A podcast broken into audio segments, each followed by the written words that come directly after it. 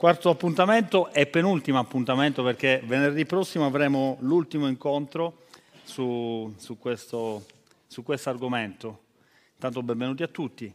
E partiamo, partiamo perché siamo anche in ritardo. Il combattimento nella mente, sottotitolo I pensieri che ha Dio sulla famiglia. Quindi eh, l'argomento che, che, tratteremo chiaramente è sempre lo stesso, quindi il combattimento, tutto ciò che, che dobbiamo gestire all'interno dei, dei nostri pensieri, eh, però questa sera cercheremo invece di andare a toccare eh, un po' di questioni familiari. Chiaramente non è uno studio sulla famiglia, quindi non, non, non si esauriranno tutti gli argomenti sulla gestione familiare. Toccheremo giusto qualche punto e quelle che possono essere alcune fortezze che si creano all'interno dei nostri pensieri, della nostra mente, che ci impediscono poi piano piano di eh, vivere la famiglia in un certo modo. Okay? Però prima di andare avanti, come, come sempre, cerco sempre di eh, eh ricapitolare un po' quello che ci siamo detti. Dove ci stanno portando i nostri pensieri? Questa è una domanda che stiamo ripetendo tantissime volte, però eh, credo che sia fondamentale e importante per noi porcela, porci questa domanda perché capire dove i nostri pensieri ci stanno portando è fondamentale ed è ancora più fondamentale capire che la nostra vita avanza sempre nella direzione di quelli che sono i nostri pensieri più forti, quindi quei pensieri forti, quei pensieri radicati nella nostra vita, questi, questi, quei pensieri che continuano sempre a investire nella nostra mente sono poi quelli che alla fine inevitabilmente la orientano. Quindi dobbiamo pensare a ciò che pensiamo identificare le bugie e i pregiudizi che stanno condizionando la nostra vita, anche questo l'abbiamo visto nelle prime sessioni. Poi chiaramente c'è un lavoro che dobbiamo iniziare ed è un, quel lavoro che la Bibbia chiama rinnovare la vostra mente, quindi sostituire i pensieri negativi con quelli provenienti dalla parola di Dio. I giusti pensieri chiaramente creano giuste relazioni e questo mi sembra l'abbiamo visto la scorsa volta, abbiamo parlato delle paure, abbiamo parlato del giudizio, quindi quando i nostri pensieri sono pensieri legati alla paura, legati al giudizio, chiaramente non sono pensieri giusti e creano relazioni sbagliate, creano relazioni tossiche. Sicuramente non possono creare relazioni giuste. E poi dobbiamo prendere consapevolezza, abbiamo detto anche questo, e alla fine eh, mi sembra che abbiamo chiuso sempre con questo aspetto qui, che eh, giriamoci quanto vogliamo, parliamone quanto vogliamo, eh, comprendiamo quanto vogliamo, ma se noi le cose le sappiamo, le abbiamo capite, ma poi non scegliamo di metterle in pratica, non serve a niente. Ok? La Bibbia dice di non essere solamente uditori, ma essere facitori, quindi noi dobbiamo fare, non dobbiamo solamente udire, dobbiamo udire per capire e poi quello che abbiamo capito ci deve portare all'azione.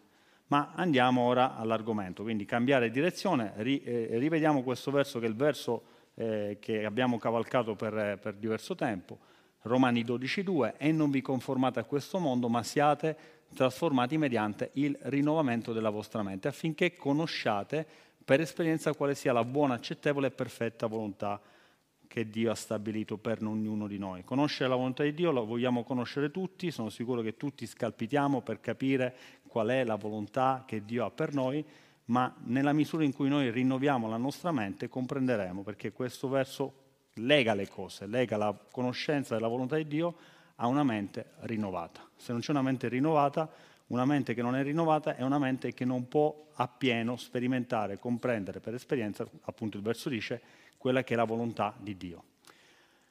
E ora parliamo della famiglia, la famiglia del mulino bianco, ok? Quanti la conoscono la famiglia del mulino bianco? Eh? Queste foto vi sembrano... Allora, quanti fanno colazione in quel modo la mattina? Milli? Ah no, no, pensavo che alzavi la mano, scusa. Quanti fanno colazione la mattina in quel modo? Tutte le mattine in quel modo? Eh, eh, eh, la famiglia del Mulino Bianco è quella, eh? tutte le mattine si, si, si, ritrova lì. Ragazzi, tutte le mattine, per esempio, eravamo prima in riunione e c'era Davide, dove sei Davide? Sei andato via Davide? No, sono andato via e si alza alle 3 del mattino. Io non credo che Davide si mette lì con la famiglia alle 3 del mattino, giustamente.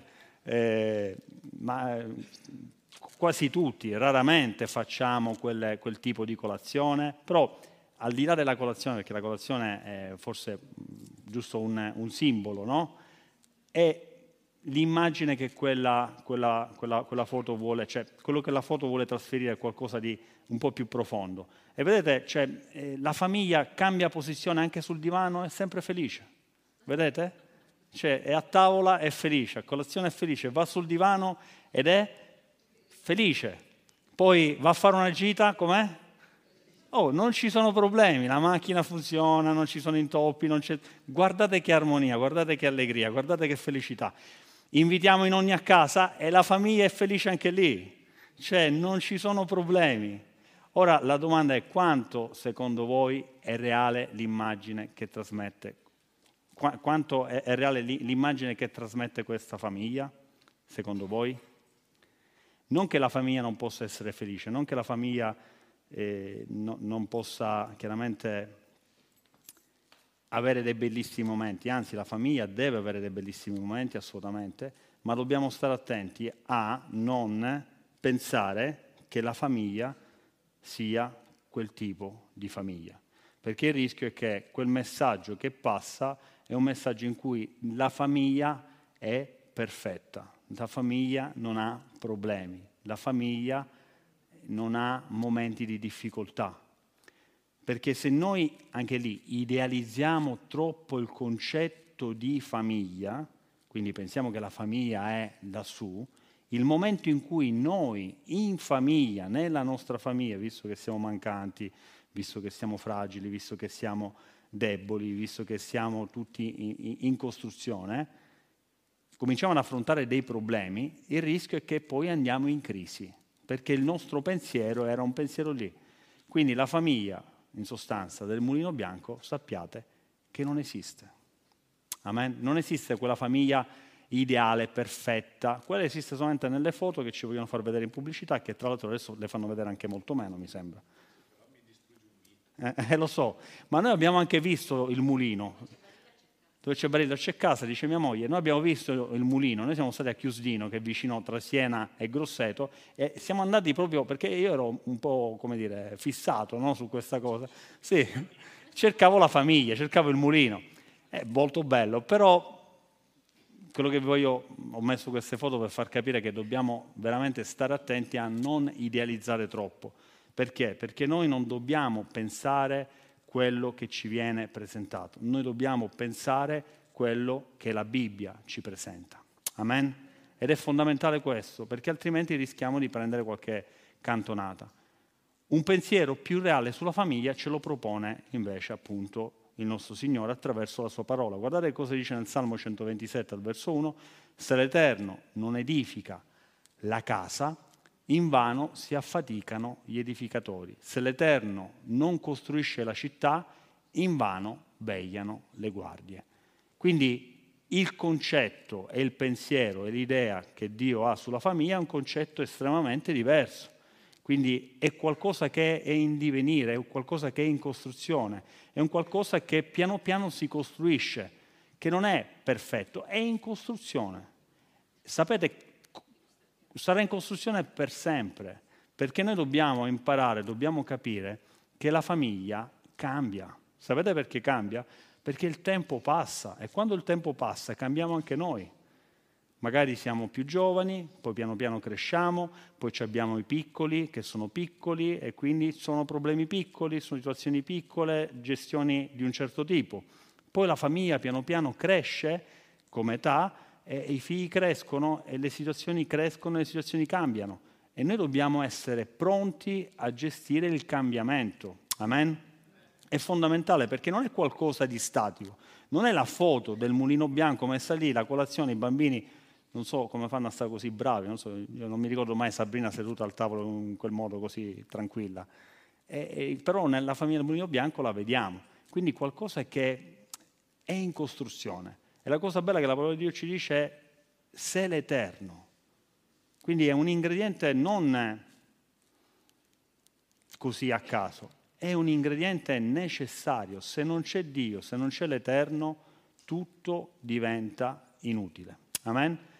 Ma quindi se da una parte c'è Dio, che costruisce, che mette lui i mattoni, dall'altra ci deve essere anche il coinvolgimento di ognuno di noi, perché non è che fa tutto Dio, questo verso non significa che fa tutto Dio. Dio fa qualcosa di fondamentale che noi non possiamo fare, ma allo stesso tempo anche noi siamo coinvolti, siamo attori, protagonisti di questa bellissima costruzione che piano piano mettiamo in atto. Amen? Quindi è un pensiero diverso. Pensare in questo modo ci aiuterà ad affrontare le difficoltà che a volte la vita ci mette davanti. Pensare invece alla famiglia felice, utopica, no? messa lì del mulino bianco, ci può mettere in crisi quando poi la realtà che viviamo quotidianamente sappiamo tutti che non è quella. Perché io mi alzo alle 3, ti alzi alle 4, se siamo stanchi, i bimbi vanno a scuola, ci sono problemi, ci sono situazioni, possiamo avere uno scorcio a volte di quelle situazioni, ma tante volte non è proprio così. Tante volte possiamo vivere momenti di seria difficoltà.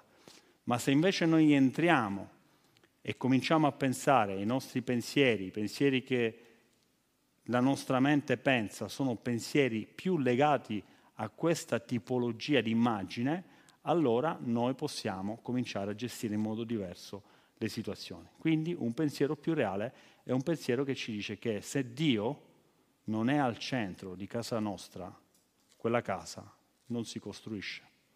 Amen? Dio costruisce e noi siamo coinvolti. E partiamo subito. Dove pensi, dove pensiamo di costruire? Chiaramente c'è un passaggio bellissimo che tutti conosciamo, e quindi dove pensiamo di costruire? Sulla roccia o sulla sabbia. Matteo 7:24, perciò chiunque ascolta, mi giro perché io non ce la faccio a leggere, eh. Eh, perciò chiunque ascolta queste mie parole e le mette in pratica, io lo paragono ad un uomo avveduto che ha edificato la sua casa sopra la roccia. Cadde la pioggia, vennero le inondazioni, soffiarono i venti e si abbatterono su quella casa. Essa però non crollò perché era fondata sopra la roccia. Amen?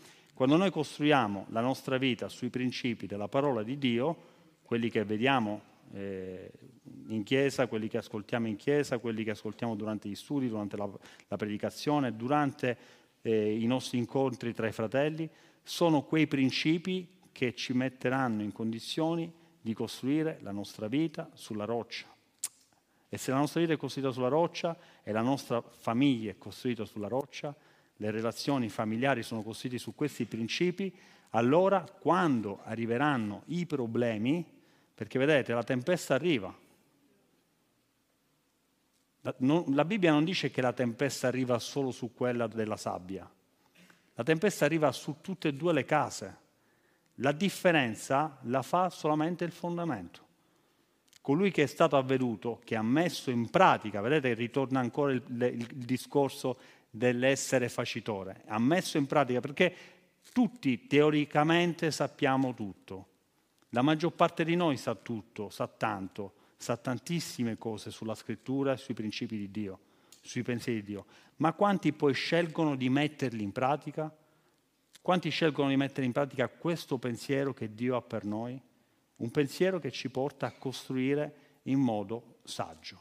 Amen? Ora vediamo quelle che possono essere alcune fortezze, ne vediamo giusto due o tre, ripeto, non è uno studio sulla famiglia, ma che possono veramente mettere in crisi il sistema familiare.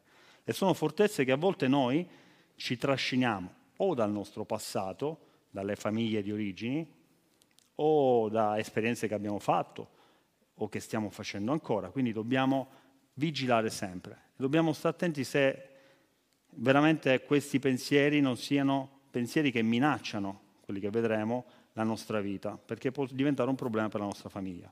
Pensieri sulla gestione del denaro, ok? Cosa intendiamo eh, per quanto riguarda eh, pensieri sulla gestione del denaro? A livello familiare, a volte noi possiamo entrare in una famiglia, io come marito, eh, Luana come mia moglie, chiaramente con una visione, un pensiero legato magari al mio passato familiare, lei al suo passato familiare, in cui quando entriamo in quella famiglia pensiamo che quello che è mio è mio, quello che è suo è pure mio. No, è suo. È suo. E questo può diventare un problema. Può diventare un problema perché se io entro con questo pensiero, le cose si possono complicare. Se io penso di eh, entrare e sposarmi con, eh, con, con, mia moglie, quindi mettere su famiglia, pensando che quello che è mio è mio e quello che è suo è suo, eh, alla lunga può creare delle complicazioni. Perché? Perché eh, sotto c'è qualcosa di più profondo. Ora, ripeto, io non sto dicendo che non dobbiamo avere conti separati. Per gestioni lavorative possiamo avere io il mio conto, lei il suo conto. Però dobbiamo sapere che tutto quello che guadagniamo è nostro. Non è mio, non è suo. Perché altrimenti il rischio è che io guadagno di più e, e valgo di più sono dei meccanismi che si possono innescare nella nostra vita. Lei guadagna di meno, al contrario, e, e quindi vale di meno. Io guadagno di più e posso dire qualcosa di più. Tu guadagni di meno e, e devi dire qualcosa di meno. Non so se sono chiari questi esempi. Quindi dobbiamo stare attenti. Magari non riguarderà, sono sicuro che non riguarderà nessuno di noi, però anche nella Chiesa a volte ci è capitato di affrontare queste situazioni. Perché, ripeto, sono legate al passato. Io entro con questa fortezza, entro con questo pensiero. Penso che io sto guadagnando di più e quindi sono quello che deve dire qualcosa di più. E non ho capito invece che la Bibbia dice che quando io mi sposo, da due diventiamo Dio non vede più due persone, ne vede uno. E anche se abbiamo i conti correnti separati, anche se io ho il mio stipendio e tu c'è il tuo stipendio, anche se ho il mio lavoro e tu c'è il tuo lavoro, indipendentemente da quanto io guadagno più o meno di te, non fa alcuna differenza. Qui non c'è il mio e il tuo. Mi dai per favore il tuo, il tuo cellulare? Sì. Mi dai, mi dai il mio cellulare? È il mio cellulare e il suo cellulare. Ora faccio un esempio che già ho fatto così in separata sede. Ora questo è il mio cellulare e questo è il suo cellulare. Chiaramente non calza bene con i cellulari perché ognuno ha il suo cellulare. Però tante volte succede questo, questo è mio e questo è mio. Questo l'ho comprato io, ho fatto io il finanziamento e questo l'ho comprato io. E che cosa succede? Succede che dove arriviamo? Sapete dove arriviamo? Arriviamo che poi alla fine succede questo, si va a discutere, si va a litigare. Ma perché invece non cominciamo a dire che questi due sono i nostri cellulari? Sono i nostri cellulari. Non è importante che l'hai comprato tu o l'ho comprato io, o ce l'avevo già da prima o ce, l'avrò da dopo. Sono nostri. Ma la cosa ancora più bella, sapete qual è? Che se uno di questi due cellulari si dovesse rompere, se noi abbiamo questa visione, ripeto, non calza bene perché con un numero di telefono è, impo- è improponibile, però, sì, a parte il PIN, però se il mio cellulare si dovesse rompere, no, facciamo al contrario, se il suo cellulare si dovesse rompere, non voglio scivolare, e rimane questo cellulare, il mio cellulare, se io ho una visione d'insieme, una visione di comunione vera, profonda, che ripeto non è legata ai conti correnti separati, alla separazione dei beni, quelli sono altri discorsi che uno può fare per gestire altre cose, non è questo il punto. Io a quel punto posso dire questo cellulare è nostro, lo usiamo tutte e due. Chiami tu e chiamo io, ricevi tu e ricevo io. Lo riusciamo a fare perché abbiamo una visione, ma se quella visione manca, il rischio è di trovarsi lì a discutere, a litigare. Quanto hai guadagnato? Quanto guadagno io? No, questo l'ho comprato io, quello l'hai comprato tu. Non funziona così all'interno della famiglia che Dio ha stabilito. Amen?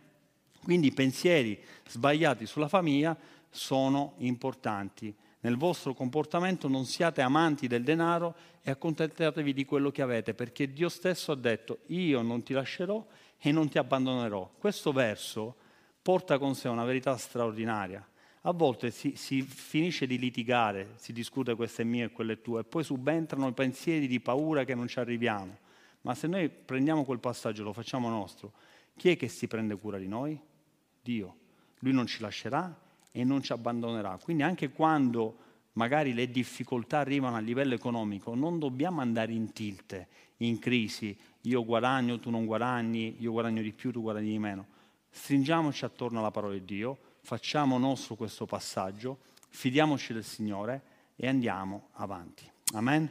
Quindi pensieri sulla gestione del denaro sono importanti perché altrimenti il rischio è che questi pensieri sbagliati, queste fortezze sbagliate, influenzano negativamente la nostra vita familiare e alla lunga diventano problemi. Noi pensiamo di essere uno, in realtà siamo separati. Amen? Vuoi il cellulare tuo? Sì. Poi, velocemente, pensieri sbagliati sul sesso. Ora, chiaramente, non approfondiremo assolutamente questo argomento, rimarremo molto in superficie, però perché è importante anche questo ambito? Perché nell'ambito familiare eh, si possono creare delle situazioni purtroppo spiacevoli. Ora, noi sappiamo tutti che il sesso è un dono che Dio fa a, al marito e alla moglie ed è un qualcosa che la Bibbia ha, ha costituito all'interno della cornice familiare, matrimoniale, no? all'interno del matrimonio, quindi è un qualcosa che noi possiamo vivere, esprimere, praticare eh, all'interno del, del matrimonio. Ed è importante entrare con i pensieri giusti. Perché? Perché noi siamo costantemente bombardati dalla TV, o magari lo siamo stati in passato di più. Noi siamo costantemente bombardati dalle app, dalle applicazioni, dai cellulari, da YouTube. Quindi arrivano stimoli costanti nella nostra vita. E il rischio è che se noi non sappiamo gestire questi stimoli, noi portiamo tutte quelle problematiche, tutti quei pensieri sbagliati dentro la coppia, dentro il matrimonio e può diventare anche questo alla lunga un problema. Quindi noi dobbiamo liberare la nostra mente da quei pensieri, perché una delle cose più difficili da fare, sapete qual è? Cancellare le immagini. Le immagini vanno cancellate, perché altrimenti quelle immagini noi ce le riportiamo. Dobbiamo stare molto attenti. Tutti questi stimoli finiscono per influenzare il nostro pensiero e la nostra idea legata al sesso. Ma invece Dio come, come vede tutto questo? L'abbiamo detto prima, intanto vede il sesso un dono che lui ha stabilito per la coppia, per il marito e per la moglie, all'interno del matrimonio chiaramente, ma poi lo vede come, come dire, un qualcosa che arriva alla fine, ho comprato, ma ancora non ho letto, un libro, Quando le persone diventano cose. Mi è piaciuto il titolo, l'ho, l'ho preso e lo devo ancora leggere, però chiaramente ho letto la prefazione, Quando le persone diventano cose. Purtroppo il sesso ci porta nel, nel, nel luogo comune, nel linguaggio comune, a usare le persone. Le persone diventano oggetti, diventiamo, le donne, gli uomini diventano oggetti ma non è questo il pensiero che ha Dio sul sesso. Ed ecco perché lui prevede il sesso all'interno del matrimonio, ma all'interno di quello che è un percorso di corteggiamento che deve costantemente rimanere. Amen? Cioè quindi quel percorso di corteggiamento non deve essere un percorso che ci, ci lascia solamente abilitati nella fase di pre-fidanzamento o fidanzamento, ma è un percorso che ci deve vedere attivi, proattivi e propositivi anche durante, so che non è facile, soprattutto quando gli anni passano, rimanere sempre in quell'ambito. Ma i pensieri che ha Dio, ora non ho messo tutti i passaggi biblici, ci sarebbe da mettere tanto, tanto sul libro del Cantico dei Cantici, vede la coppia che comunque si muove sempre in un certo modo. Una coppia che non solo si corteggia, ma una coppia che cura e coltiva l'amicizia, che cura e coltiva l'amicizia, cura e coltiva la relazione. Cioè, il sesso viene alla fine. Nei pensieri di Dio il sesso è qualcosa che è alla fine, non è qualcosa che è all'inizio, è qualcosa che avviene dopo che c'è intimi- intimità. Ho sbagliato qui la foto, non volevo mettere questa perché questa foto non parla di intimità. Però tante volte succede. Succede che purtroppo queste, questi dispositivi, a me succede spesso, ci allontanano dalle persone vicine, ci rubano del tempo.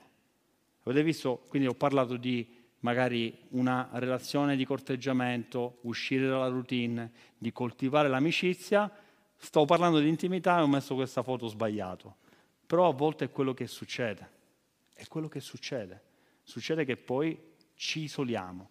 Invece noi, noi dobbiamo trovare intimità. Dobbiamo trovare il tempo per stare insieme. Ora ho messo un tavolo, una cena, ma è un esempio. È un esempio. Possiamo uscire a cena, certo, ma possiamo anche andare a fare una passeggiata, possiamo andare a mangiare un panino. Ma il senso qual è? Il senso è che alla fine io devo trovare il tempo per stare con mia moglie. Questi sono i pensieri che Dio ha per la famiglia, questi sono i pensieri che Dio ha per la coppia. Il sesso alla fine è semplicemente che cos'è? L'intimità sessuale è come un termometro che può misurare il benessere personale e lo stato di salute della nostra relazione. Una corretta vita sessuale, vedete, è il risultato di una corretta relazione matrimoniale. Questo è come pensa Dio all'interno della coppia, questi sono i suoi pensieri. E vedete quanto a volte sono lontani questi pensieri dal pensiero comune che si ha sul sesso? Chiaramente, ripeto, non entriamo in merito, siamo diversi, maschietto e femminuccia, non entriamo in merito, eh, perché non è questa la sede, perché non è uno studio sulla famiglia, però dobbiamo lavorarci. Poi, se vogliamo approfondirlo in separata sede, possiamo fare tutte le domande che vogliamo, ma dobbiamo lavorare. Come io penso la gestione del denaro. Come io penso invece questo aspetto così importante del sesso? Come entro nella famiglia? Con quali pensieri? Con quali pensieri sto entrando? Perché è fondamentale. E poi pensieri sull'educazione dei nostri figli. E qui sto toccando un ambito ancora più delicato, perché qui solo chi ha figli può capire quanto è difficile no? l'educazione quanto, per quanto ci possiamo impegnare non, non, sia facile e dobbiamo veramente chiedere a Dio di, di, costruire quella casa, di costruire Lui quella casa. Perché io ho tre figlie, tutte e tre molto diverse, e dobbiamo saper dosare, calibrare e non con tutti è semplice. Quindi dobbiamo però stare attenti a evitare certi pensieri sbagliati che possono annidarsi, annidarsi nel, nella nostra mente, come quelli che per esempio eh, dividere l'educazione. Io educo in un modo e tu educhi in un altro. Cioè marito e moglie, padre e madre devono capire che l'educazione è il risultato della loro unione. Se marito e moglie sono già separati nell'educare i propri figli, eh, ci stiamo muovendo con un pensiero completamente sbagliato. Perché il rischio qual è? Il rischio è che papà vuole dire qualcosa e la moglie invece si protegge la figlia. Questo è un esempio, possiamo fare anche il contrario, che la mamma vuole dire qualcosa e il papà si protegge la figlia. Cioè, ripeto, è molto delicato come ambito e possiamo parlare all'infinito, però cosa pensi tu sull'educazione? Intanto, pensi che tu debba essere un amico? No, tu, un padre, eh, sì, può anche essere un amico, ma prima di essere amico è padre. La madre, prima di essere amica, può anche in amicizia avvicinarsi ai propri figli, ci mancherebbe, ma prima di tutto è madre la prima funzione nostra è quella di allevare, ammaestrare, educare. Ci sono un sacco di passaggi nella Bibbia che parlano di questo. Se noi veniamo meno a questa funzione, abbiamo un pensiero sbagliato su quello che è il concetto di educazione dei figli.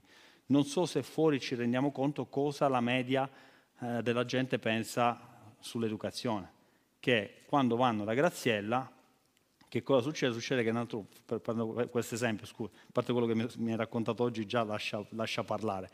Eh, però magari se un bambino rimbrotta con i genitori, i genitori non se la prendono col figlio, magari se la prendono con, con l'insegnante. Perché? Perché i figli a un certo punto eh, vengono messi sul piedistallo.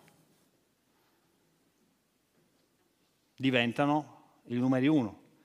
I nostri figli non sbagliano mai. I nostri figli sono dei campioni. I nostri figli diventano degli idoli. E dobbiamo anche lì stare molto attenti. Perché un attimo, perché i figli sono un dono, sono una benedizione, è Dio che ce li ha dati. Gloria a Dio per i nostri figli. Ma dobbiamo stare anche lì molto attenti a non dargli veramente quel primato che spetta solamente a Dio. Amen? Perché il rischio, sapete, è dal primo posto passi sul pulpito, cominci ad orientare poi la tua famiglia. Quindi non è il papà e la mamma che guidano la famiglia, ma è il figlio o la figlia. Vi è mai capitato? Non a voi magari di essere guidati dai vostri figli, ma di vedere situazioni di questo tipo, in cui poi sono i figli che decidono cosa si fa e cosa non si fa. Ma questo è frutto di una formazione, di un pensiero sull'educazione. Io penso che sia giusto così. Io penso che, per, siccome voglio dare il meglio ai miei figli, gli devo permettere di fare quello che vogliono. E quindi, siccome devono fare quello che vogliono, possono anche salire sul pulpito e dirmi quello che io dovrei fare. Amen? Quindi dobbiamo stare molto, molto attenti. Si educa principalmente con il nostro esempio. Anche qui avrei potuto mettere tantissimi passaggi sui proverbi, la Bibbia è piena, è ricca, però penso che l'esempio, l'esempio che noi diamo come genitori, parli più di mille parole. Amen? Quindi è chiaro che io, se penso di educare i miei figli in un modo e poi il mio parlare è un parlare diverso, va da sé che sarà dura. Che dite? Sì o no?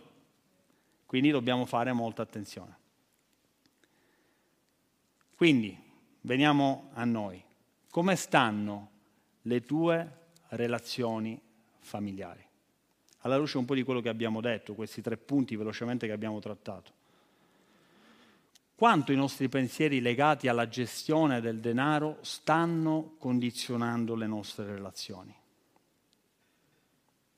Magari niente perché avete già messo in comune quei due cellulari. Lo fate anche se sono su due conti separati. Voi siete liberi da tutto questo pensiero di separazione, di divisione, io guadagno di più, tu guadagni di meno. Ma se così non dovesse essere, eh, allora dobbiamo farci qualche domanda, perché altrimenti possiamo alla lunga avere problemi. Oppure quanto i nostri pensieri legati al sesso stanno condizionando le nostre relazioni. Se il nostro pensiero del sesso è sbagliato, se noi pensiamo il sesso, concepiamo il sesso in un certo modo, alla lunga possiamo avere problemi anche legati a questa situazione. Quanto i nostri pensieri legati all'educazione dei figli stanno condizionando le nostre relazioni.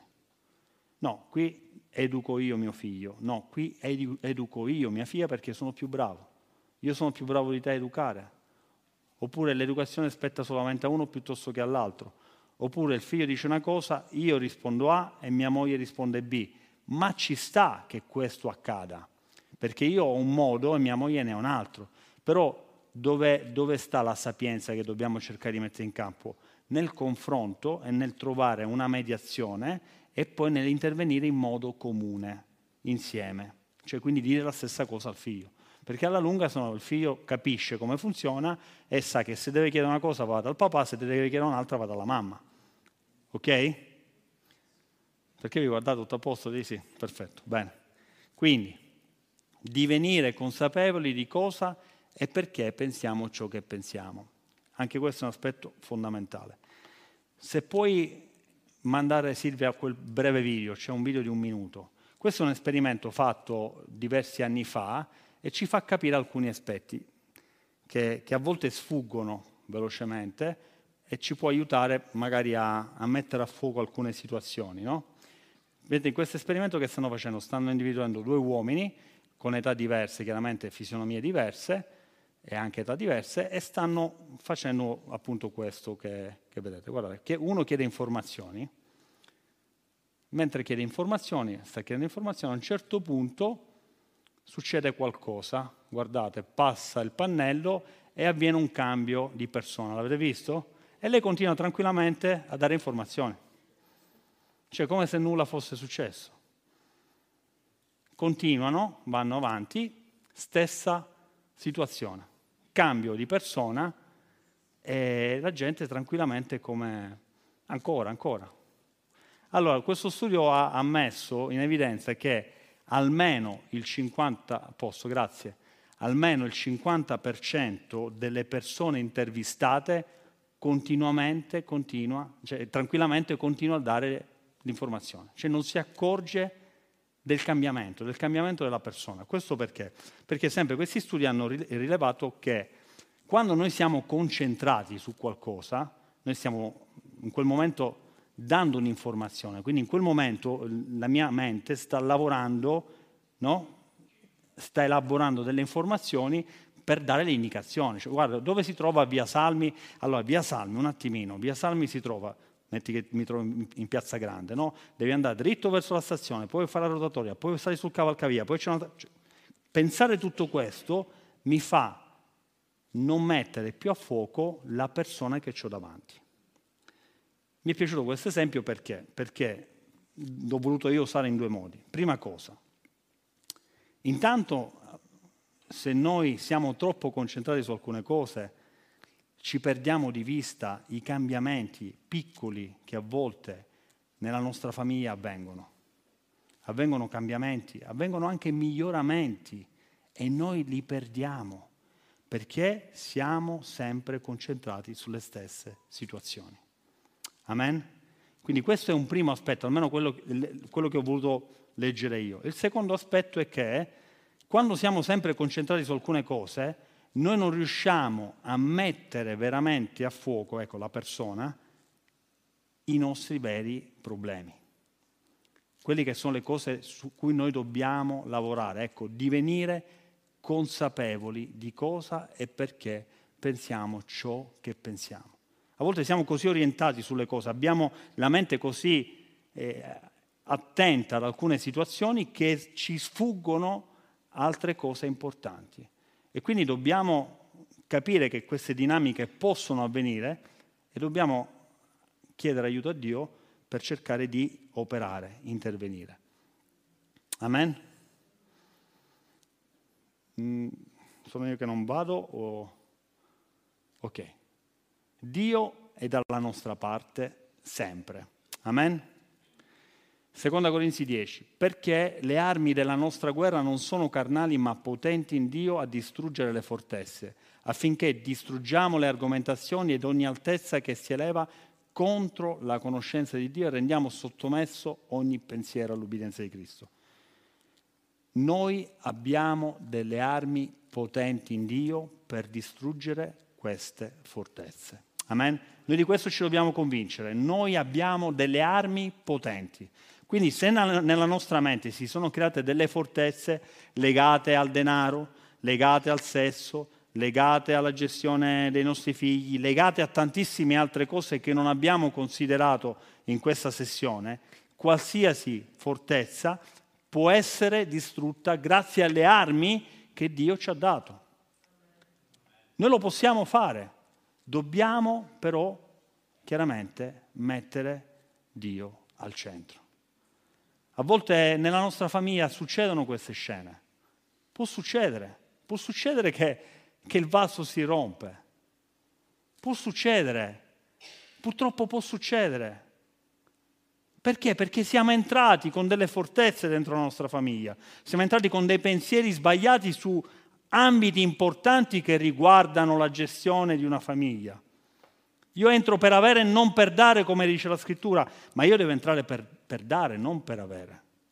Io entro per, per ricevere qualcosa, no, no, ma la scrittura mi dice che io devo entrare per amare. E come devo amare? Come Cristo ha amato la Chiesa. Quindi il pensiero di Dio è un pensiero diverso dal pensiero che avevo io o che ho io e che devo rinnovare. E quindi le fortezze ci sono, ma la Bibbia dice che noi abbiamo delle armi potenti che ci permettono di distruggere queste fortezze. Amen? Dio è dalla nostra parte. Possono verificarsi quelle scene? Purtroppo sì. Può rompersi il vaso? Purtroppo sì. Ma Dio è dalla nostra parte. Amen? E se Lui è con noi, nessuno può essere contro di noi. E andiamo piano piano verso la conclusione, Geremia 18, verso 1 la parola che fu rivolta a Geremia dall'Eterno dicendo, alzati e scendi alla casa del vasaio e là ti farò udire le mie parole. Allora io scesi alla casa del vasaio ed ecco egli stava facendo un lavoro alla ruota, ma il vaso che stava facendo con l'argilla si guastò nelle mani del vasaio. E questo è quello che a volte succede. Famiglie che vanno in difficoltà. Il vaso si guasta. Il vaso si guasta. Ma c'è una buona notizia. Il vasaio non si ferma. Così, cominciando da capo, egli fece con essa un altro vaso, come parve bene agli occhi del vasaio. Allora la parola dell'Eterno mi fu rivolta dicendo, O casa di Israele, non posso io fare con voi come ha fatto questo vasaio, dice l'Eterno? Ecco, come l'argilla è nelle mani del vasaio, così siete voi nelle mie mani, o casa di Israele. C'è un messaggio di speranza con Dio. C'è un messaggio di speranza, c'è un messaggio che che ci deve incoraggiare questa sera.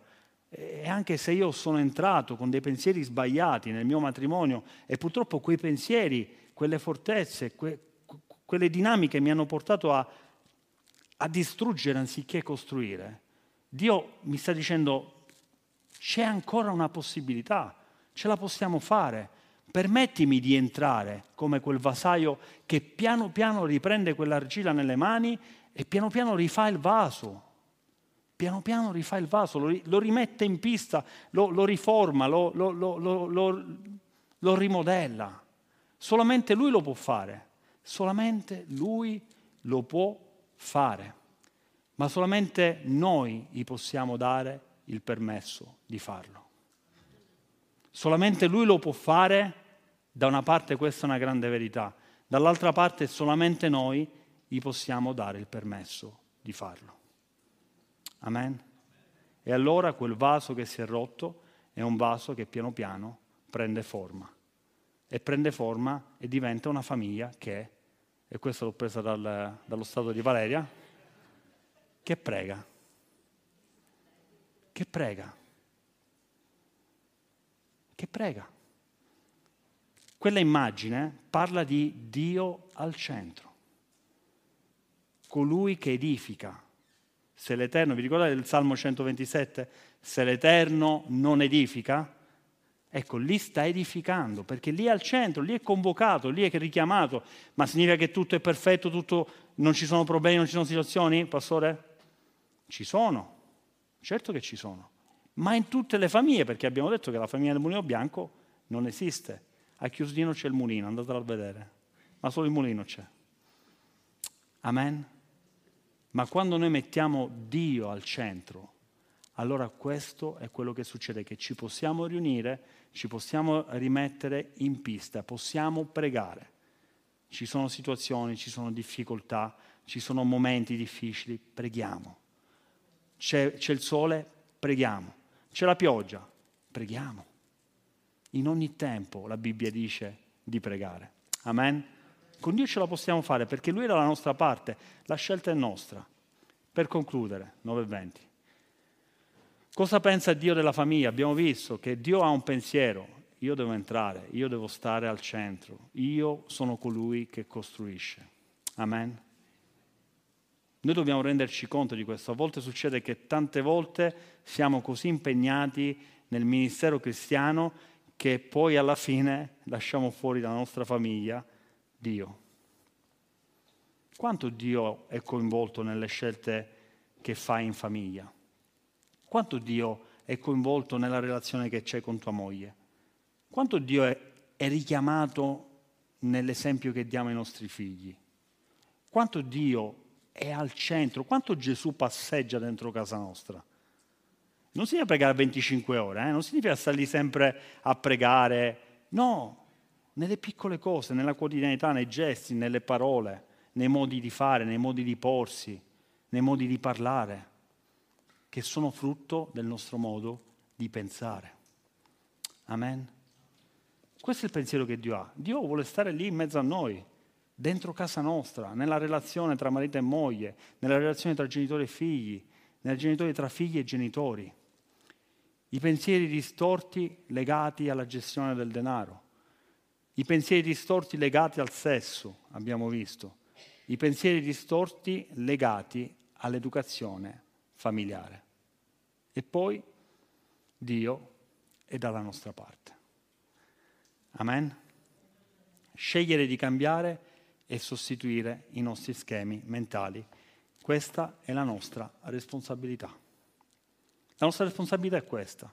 La Bibbia dice rinnovate la vostra mente attraverso la sua parola. E quindi noi dobbiamo fare questo, dobbiamo fidarci di Lui, dobbiamo chiedere a Lui di aiutarci in questo percorso, dobbiamo chiedere a Lui di evocare la, la, la sua presenza nella nostra vita costantemente. Quindi quando sono a casa, quando mi trovo con la mia famiglia, chiamare sempre Lui a sostegno di ogni mio pensiero. E quindi questa sera veramente voglio lasciarvi ancora una volta dicendo quanto Dio lo stiamo vivendo nelle nostre case. Non è sempre facile, eh? non è sempre facile, ma se non c'è Lui, noi non possiamo fare nulla. Amen.